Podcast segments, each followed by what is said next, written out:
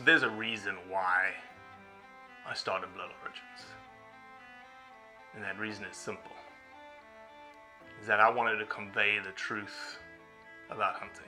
It brings awareness to to non-hunters that it's it's more than just killing animals. How do I start it?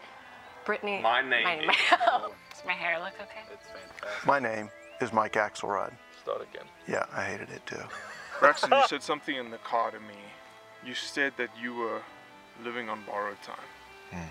there's a perception around who hunters are, what we're supposed to be, and a, a feminist that works for a non-profit that is a hunter that has only eaten wild game for the last 20 years is likely not the thing that people think about when it comes to a hunter.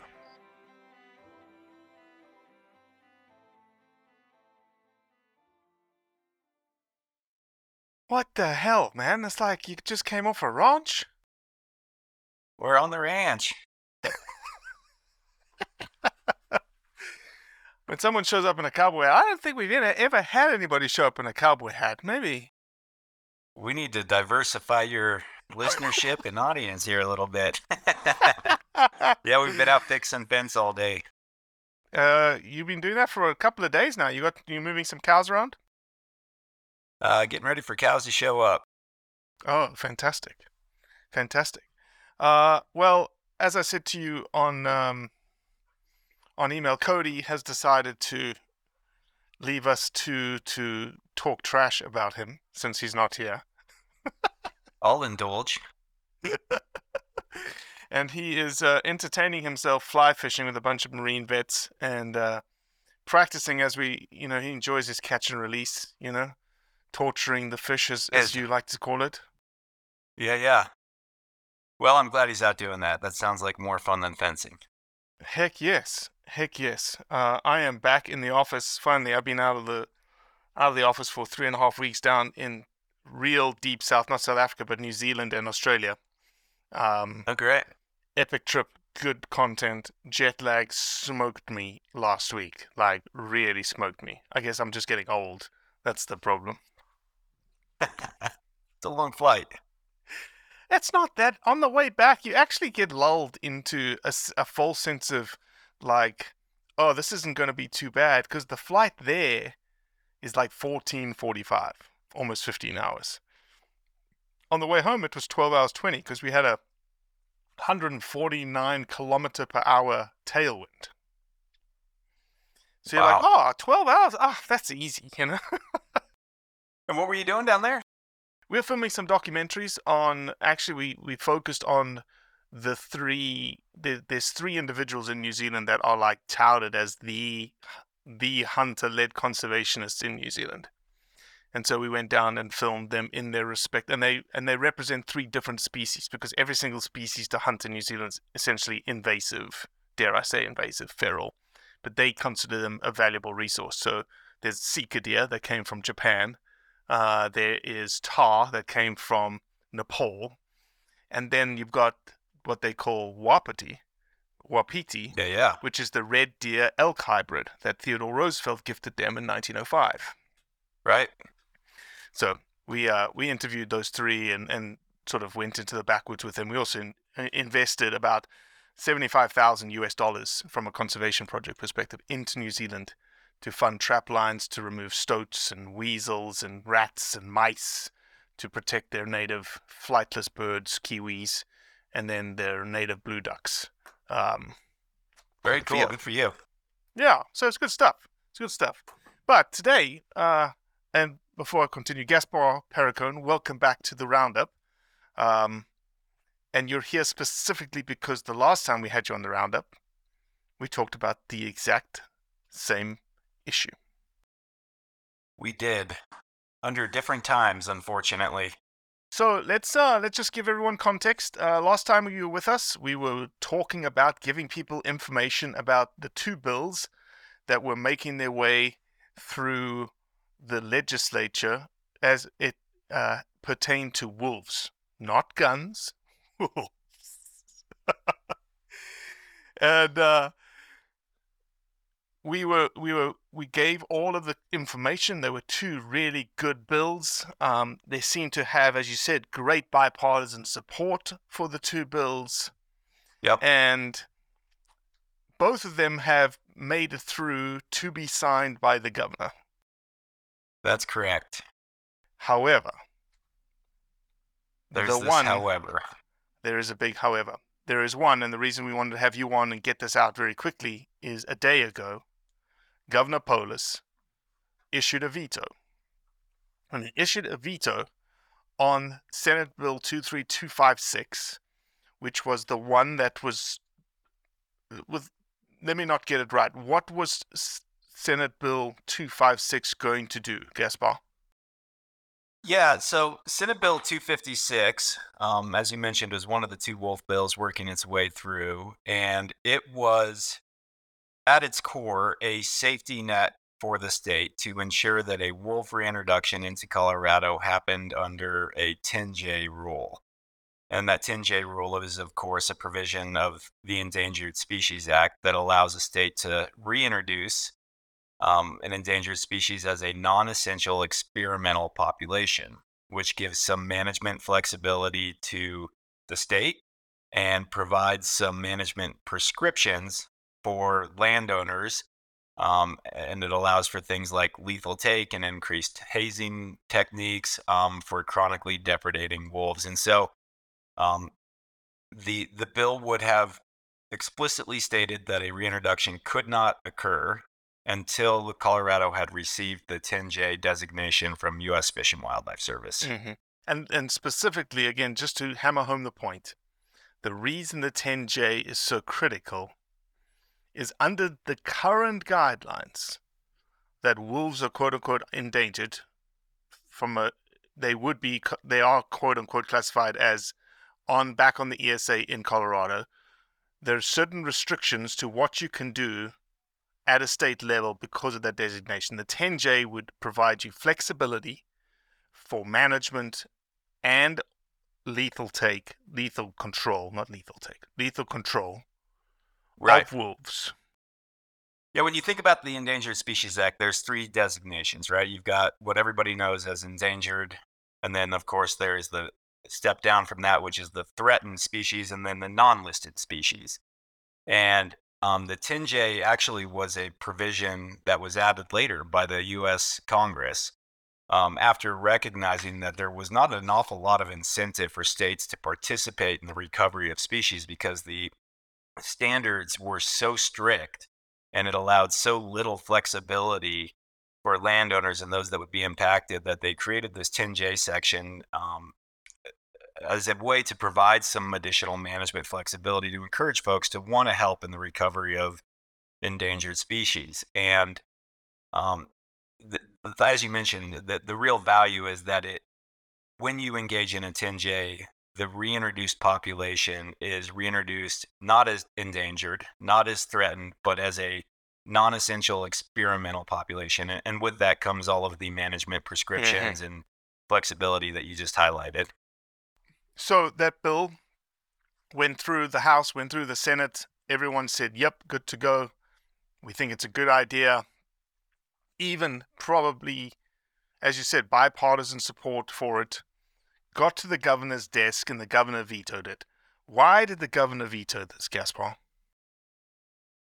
That's a great question, and I, it's a shame. I, I really don't understand the the logic um, behind this particular veto. Obviously, we we've heard the explanation that um, they are of the opinion that it would have potentially delayed the reintroduction. Um, they've made arguments that it goes against the will of the voters because we got to remember that um, what initiated the reintroduction effort in Colorado was Proposition 114 Yep. um, and and the people of Colorado did pass it. It was a narrow victory, to be clear, but um, you know, Yep.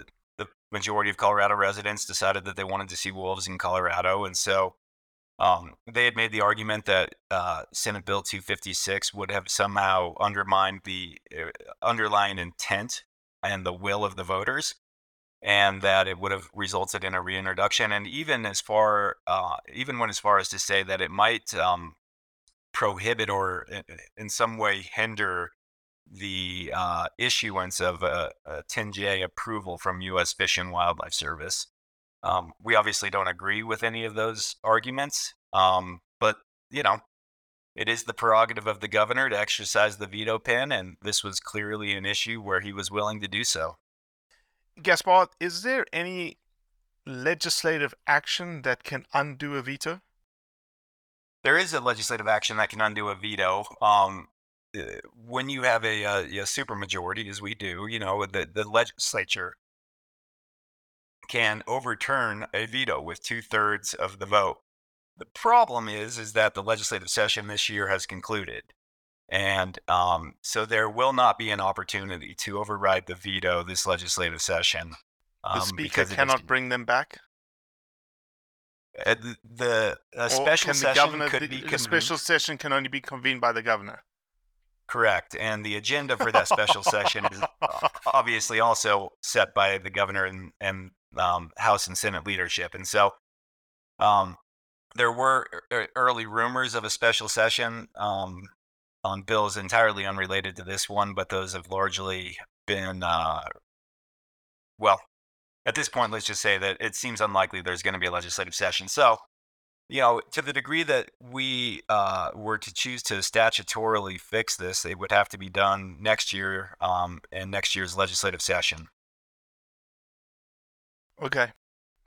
All right. So now let's talk about because this is where, if Cody was on, this is where Cody had some questions, and, and I'm sort of relaying what Cody had, and I've also I'm also interested to understand because I think I'm a little confused. When they say that they felt like, or not they, let's just be specific, the governor felt like the issuance or the idea that a 10J had to be put in place before wolves were reintroduced that would delay wolf reintroduction. Is, is does he know something we don't know?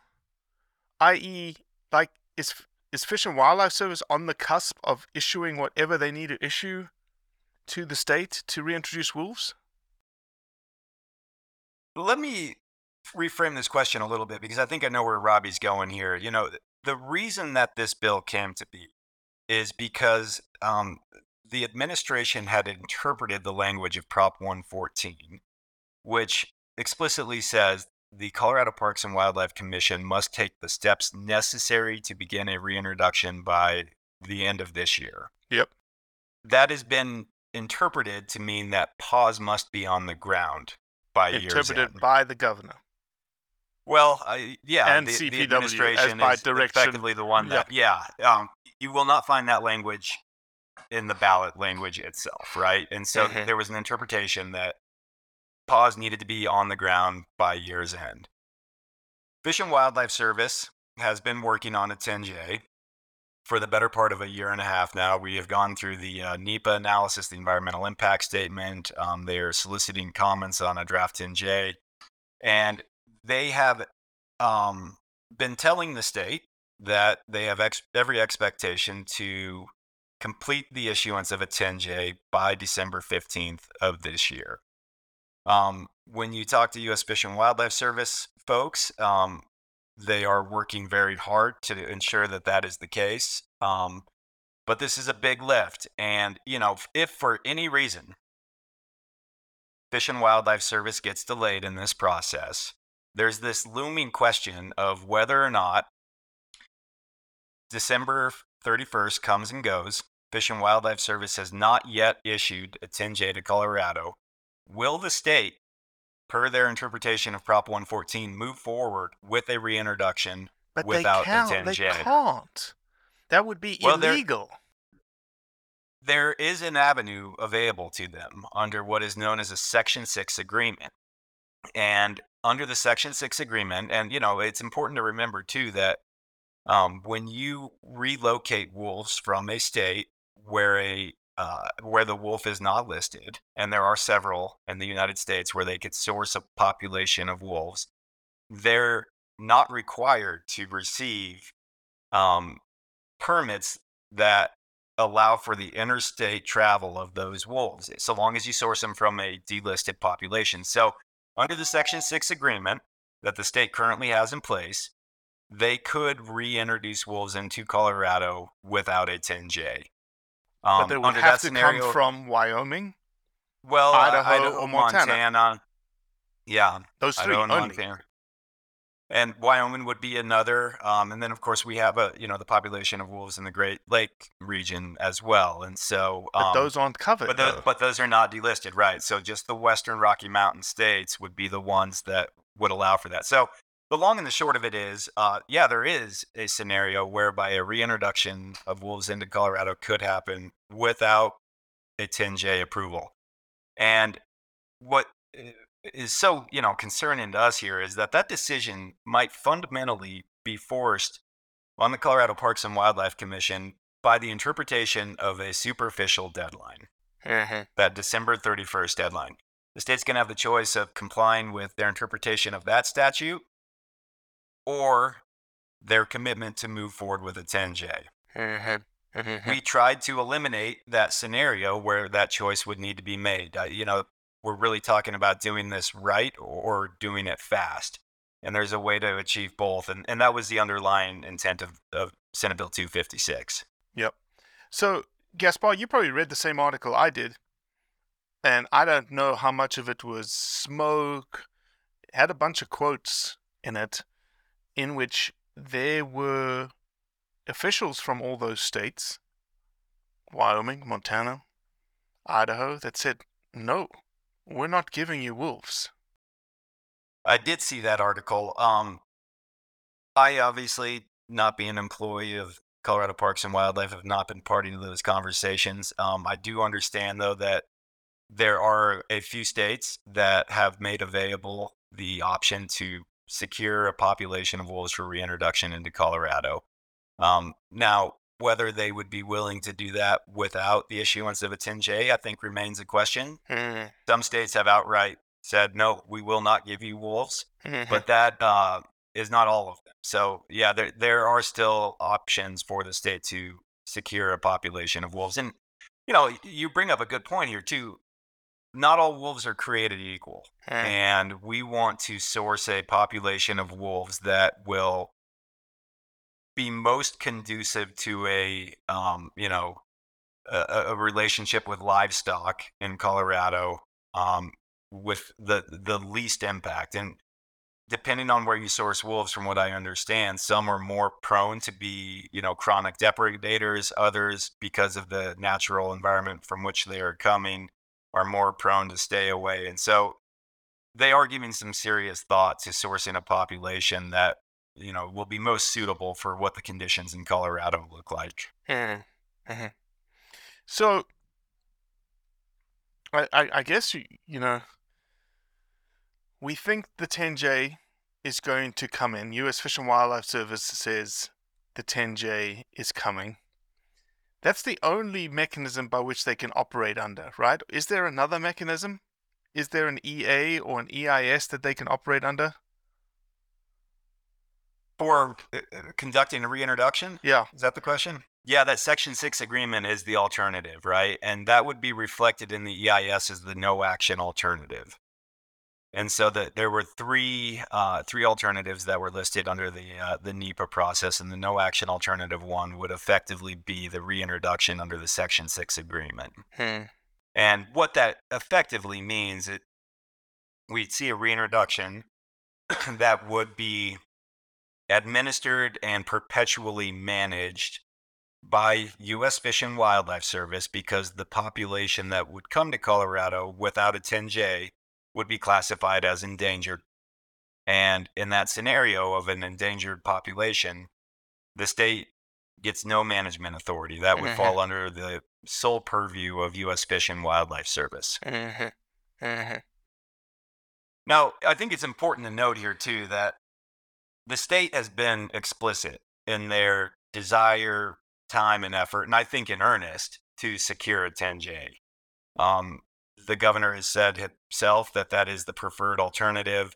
Colorado Parks and Wildlife undeniably sees that as the only appropriate path forward.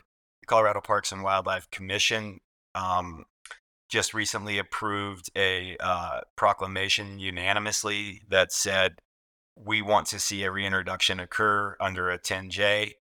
Um, the state has, you know, spent a million dollars to finance the environmental impact statement. Yep. And the wolf management plan itself, which was required to be developed under the proposition, um, and you know, was the product of two years of stakeholder engagement, two um, state established working group, one on a technical side, one on a social side, um, just unanimously passed the approval of this wolf management plan.